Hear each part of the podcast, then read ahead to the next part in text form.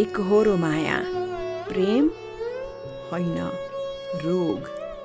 यो मैले उपेन्द्र खड्काको लेख साभार गरेकी हुँ नागरिक न्युज डट कमबाट। पागल प्रेमी कसैलाई दुईतर्फी नै अति माया गर्ने मात्र होइन एकतर्फी एकहोरो माया गर्नेलाई समाजले दिएको उपमा हो। यस्ताप्रति समाजमा सद्भावै देखिन्छ। सहानुभूति राखिन्छ र भन्ने गरिन्छ हेर कति माया गर्ने रहेछ। आफैलाई सम्हाल्नै सकिन। प्रेमीको हकमा मात्र होइन प्रेमिकाको हकमा पनि यस्तै सहानुभूति देखिन्छ। यस्ताले आफूले माया गरेको व्यक्तिले हुन्न भनेको सहनै सक्दैनन्। अनौठो व्यवहार गर्छन्। कहिले आफैलाई क्षति पुर्याउँदै आत्महत्या समेत गर्छन्। कहिले आफूले अगाध माया गरेकाको जीवन बर्बाद पार्न हत्यासम्म पनि गर्न पछि पर्दैनन्। यही पुसको एउटा घटना पर्साको पर्सागढी नगरपालिका वडा नम्बर एक बागवानीकी शकुन्तला कुमारी चौधरीमाथि एक्कासी अन्धाधुन्दा छुरा प्रहार भयो। उनी बिहान कलेज जाँदै गर्दा नसोचेको घटना भयो। छुरा प्रहारबाट गम्भीर घाइते भएकी उनलाई अस्पताल पुर्याइयो उपचारका लागि। उनलाई छुरा हानेको आरोपमा बीस वर्षका राजकिशोर चौधरी पक्राउ परे। प्रहरी केरकारमा खुल्यो। छुरा हान्नुको कारण रहेछ शकुन्तलाले उनको प्रेम प्रस्ताव अस्वीकार गर्नु। के यो पनि प्रेम हो त? मनोचिकित्सक डाक्टर रवि शाक्य भन्छन् होइन। उसो भए के हो त? त्यो प्रष्टाउन उनले आफूलाई थाहा भएको एक घटना सुनाए। चिकित्सक शाक्यको अस्पताल बेडमा एकजना अविवाहित महिला पुगिन्। उमेरले हाराहारी चालिस वर्षकी उनी आफ्नो घर नजिकै बस्ने व्यक्तिको प्रेममा चुर्लुममा डुबेकी थिइन्। उनलाई लाग्दो रहेछ ती पुरुषले मलाई औधी मन पराउँछन्। उनलाई ती व्यक्तिले विवाह नै गर्छन् तर लजाएर भन्न नसकेको भन्ने लाग्दो रहेछ तर अवस्था त्यस्तो थिएन। ती पुरुष विवाहित थिए। एकै टोलमा हुँदा देखभेट भए पनि उनी ती महिलालाई मन पराउँदैनथे महिलाले पछ्याउने चियो गरिरहने गर्दा परिवारमै समस्या भएपछि हैरान भएर ती व्यक्तिले तिमीलाई मन पराउन्न भने तर उनले पत्याइनन्। पुरुषले अस्वीकार गरेको गरे महिला ढिपी कसेको कसे? मनोविद गोपाल ढकालसँग पाँच वर्ष अगाडि यस्तै एउटा केस आइपुगेको रहेछ। उमेरले तीस टेकेकी अविवाहित ती युवती फाइनेन्स कम्पनीमा जागिरे थिइन्। उनीसँगै काम गर्ने कम्पनीको एक पुरुषप्रति आकर्षित भइन्।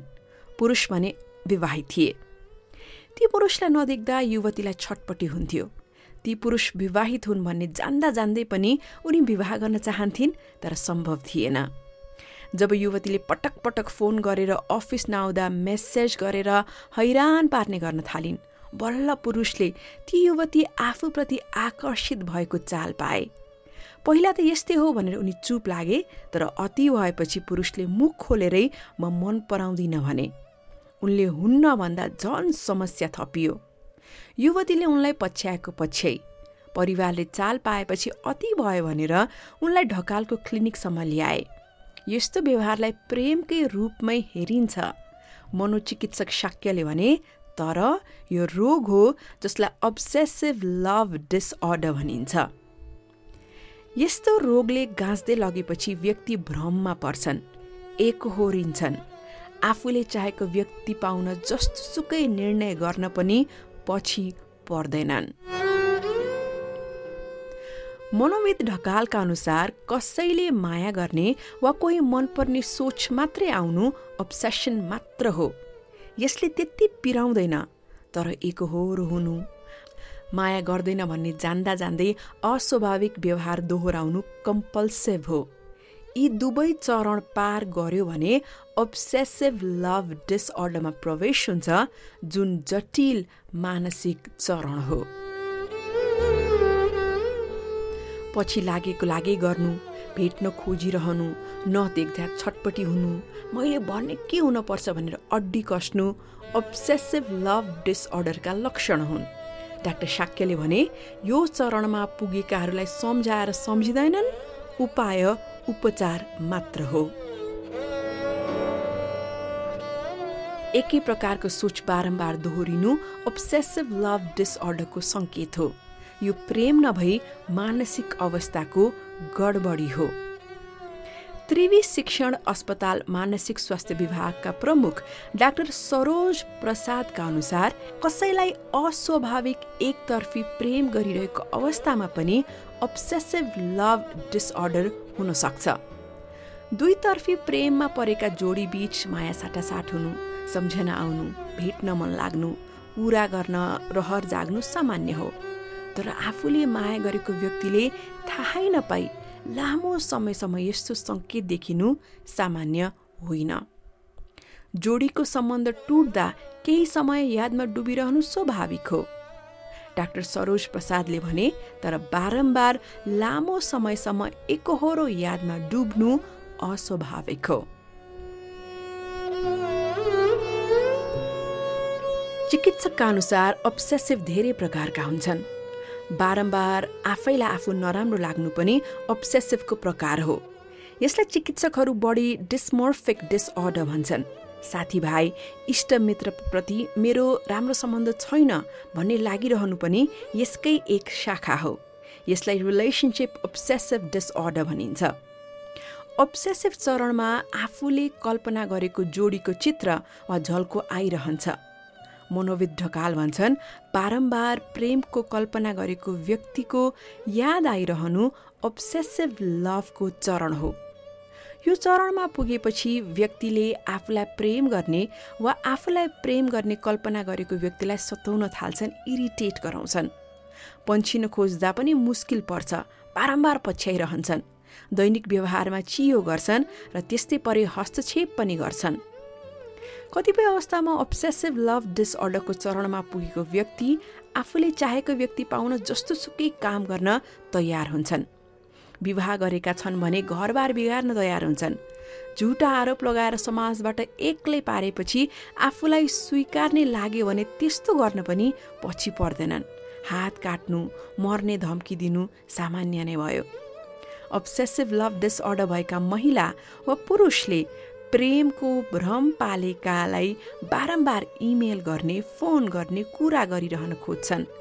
यस्तो गर्दा आफूले माया गरेको व्यक्तिलाई समस्या होला भन्ने सोच्न सक्दैनन् आफै रमाउँछन्। नेपालमा यस्ता घटना सार्वजनिक हुने नगरे पनि अन्यत्र भने यस्ता समाचार आइरहन्छन्। केही समय अगाडि अमेरिकाको यस्तै एक घटना सार्वजनिक भएको थियो जहाँ एक महिलाले आफूले एकतर्फी प्रेम गर्ने पुरुषलाई लगातार पैँसठी हजार मेसेज पठाएकी थिइन्। ती पुरुषसँग महिलाको भेट एक डेटिङ वेबसाइटमा भएको थियो। ती महिलालाई पुरुष एकदमै मन पर्यो। युवतीले प्रेम प्रस्ताव राखिन् तर पुरुषले स्वीकार गरेनन्। उनले अस्वीकार गरेको पाटो स्वीकार गर्न सकिनन्। उनी ती पुरुषलाई सम्झाउन भन्दै उनको घरमै पुगिन्। आफ्नो प्रेम भावना सुनाउन लगातार पैँसठी हजार पटक एसएमएस गरिन्। ती पुरुष हैरान भएपछि प्रहरीलाई खबर गरेका थिए। प्रहरीले पक्राउ गरेपछि ती महिलाले भनिन् जब उनीसँग भेट हुन्छ मेरो सपनाको राजकुमार भेटे जस्तो लाग्छ। ऊ मेरो मेसेजबाट हैरान भएको छ भन्ने मलाई थाहै भएन। यो त हैरान बनाएको घटना मात्रै भयो। यो मानसिक रोगले ज्यादै गाँजेको अवस्थामा मर्ने र मार्नेसम्मको चरणसम्म पनि पुग्न सक्छन्। भदौ सत्ताइसमा रौतहटमा अठार वर्षीय सम्झना दास र उनकी बहिनी सुस्मिता सुतिरहेको बेला एसिड प्रहार भएको थियो। उपचारको क्रममा सम्झनाको ज्यानै गयो।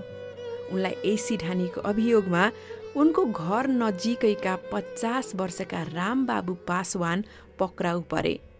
उनी पक्राउ पछि सम्झनाले आफ्नो प्रेम प्रस्ताव अस्वीकार गरेकाले हानेको भन्ने बयान दिएका थिए।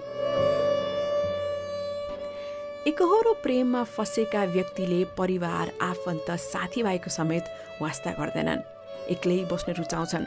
जसलाई माया गरेको ठानेको हुन्छ उसैको सम्झनामा डुबेको हुन्छ। चिकित्सकका अनुसार प्रेम प्रस्ताव नराखे पनि मेरो प्रेम छ भन्ने सोच आइरहनु अब्सेसिभ लभ डिसअर्डरको प्रारम्भिक चरणको सङ्केत हो। प्रेम प्रस्ताव राख्दा अस्वीकार हुँदा पनि एकहोरो मन पराइरहने उसैको प्रेममा डुब्नु दोस्रो चरण हो। यो चरणसम्म पुगेकाहरूलाई बिस्तारै सामान्य अवस्थामा फर्किन पनि सजिलै हुन्छ। तर लामो समयसम्म एक्लै बस्न मन पराउने पछि लागेको लागि गर्ने परिवार समाजले थाहा पाए पनि वास्ता नगर्ने एकहोरिने जस्ता असामान्य व्यवहार देखिएपछि उपचार आवश्यक पर्छ।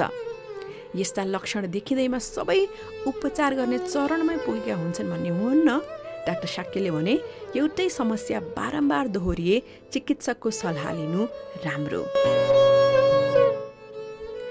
ठ्याक्कै यही कारणले अब्सेसिभ कम्पल्सिभ डिसअर्डर हुन्छ भन्ने छैन। सेरोटोनिन स्नायु रसायनका कारणले पनि अब्सेसिभ कम्पल्सिभ डिसअर्डर हुने मनोविद ढकाल बताउँछन्। वंशाणुगत कारण स्नायुका रोगको समस्या मस्तिष्कका विभिन्न अङ्गको खराबी तनाव यौन जीवन तथा प्रेममा खटपट विछोडको तनाव लगायतका कारणले बारम्बार एउटै कुराको सोचाउने र त्यसले अब्सेसिभ कम्पल्सिभ डिसअर्डरको चरणमा पुर्याउने ढकालले बताए। यसले व्यक्तिलाई अब्सेसिभ लभ डिसअर्डरमा पुर्याउन पनि सक्छ।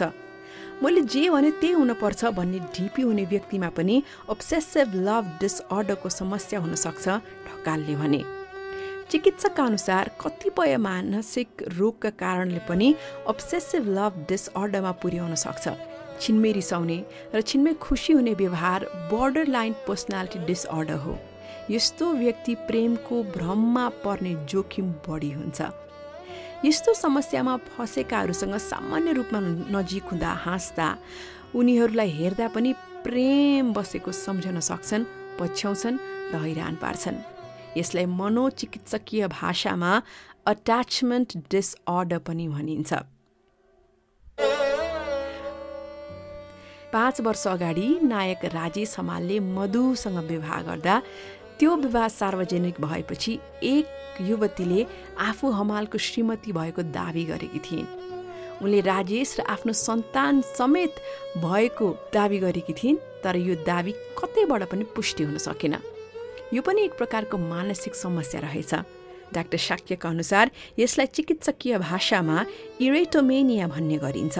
यस्तो समस्या भएका व्यक्तिले प्रख्यात व्यक्तिसँगको प्रेम कल्पना गर्छन्। प्रख्यात कलाकार आफूभन्दा ठुलो अफिसरसँगको प्रेमको कल्पनामा डुब्दा डुब्दै आफ्नो सम्बन्ध भएको भ्रम हुन्छ र भ्रमलाई वास्तविकता सम्झन पुग्छ। समस्या ठुलै देखिन्छ तर अब्सेसिभ लभ डिसअर्डरलाई अझै रोगको रूपमा भने स्वीकार गरिएको छैन। यसलाई बोर्डर लाइन पर्सनालिटी डिसअर्डरको लक्षणको रूपमा लिइएको मनोचिकित्सक डाक्टर साक्यले बताए। सामान्यतया सत्रदेखि चालिस वर्ष उमेर समूहका व्यक्ति अब्सेसिभ लभ डिसअर्डरको समस्या लिएर मनोचिकित्सक कहाँ परामर्शका लागि पुग्ने गरेका छन्। तर अब्सेसिभ लभ डिसअर्डरको समस्या पुरुषको तुलनामा महिलालाई बढी हुने गरेको देखिन्छ। विशेष गरी महिलामा आफूभन्दा बढी हैसियत भएका पुरुषसँग प्रेमको भ्रममा पर्ने गरेको देखिने गरेको छ। डाक्टर सरोज कुमार र मनोवेद ढकाल पनि डाक्टर शक्यको तर्कमा सहमत देखिन्छन्। यी तीन चिकित्सकका अनुसार उनीहरूकोमा यस्तो समस्या लिएर आउने महिलाको सङ्ख्या अधिक छ। विशेष गरी विवाह नगरी बसेको महिलामा लभ डिसअर्डरको समस्या हुने बताउँछन् डाक्टर साक्य बुढेसकालमा समेत प्रेमको भ्रमले सताउने गरेको देखिएको उनले बताए। पुरुषको तुलनामा महिला बढी भ्रममा परेको देखिए पनि ठ्याक्कै कारण भन्न चाहिँ नसकिने बताउँछन्। लामो प्रेमको तनाव तथा वैवाहिक सम्बन्धमा भएको तनावले एकहोरो प्रेमको चक्करमा फस्न सक्छन्। एकहोरो प्रेमको समस्यामा फँसेको व्यक्तिलाई सामान्य अवस्थामा फर्काउन सकिन्छ। अब्सेसिभ लभ डिसअर्डर भएका व्यक्तिलाई परामर्शबाट ठिक बनाउन सकिन्छ। डाक्टरले भने यसका लागि इल्युजन अफ लभ तथा इरोटोमेनियाको उपचार गर्न पर्छ। उपचार सम्भव छ डाक्टर शाक्यले भने तर जति छिटो चिकित्सककोमा पुग्यो त्यति सहज हुन्छ।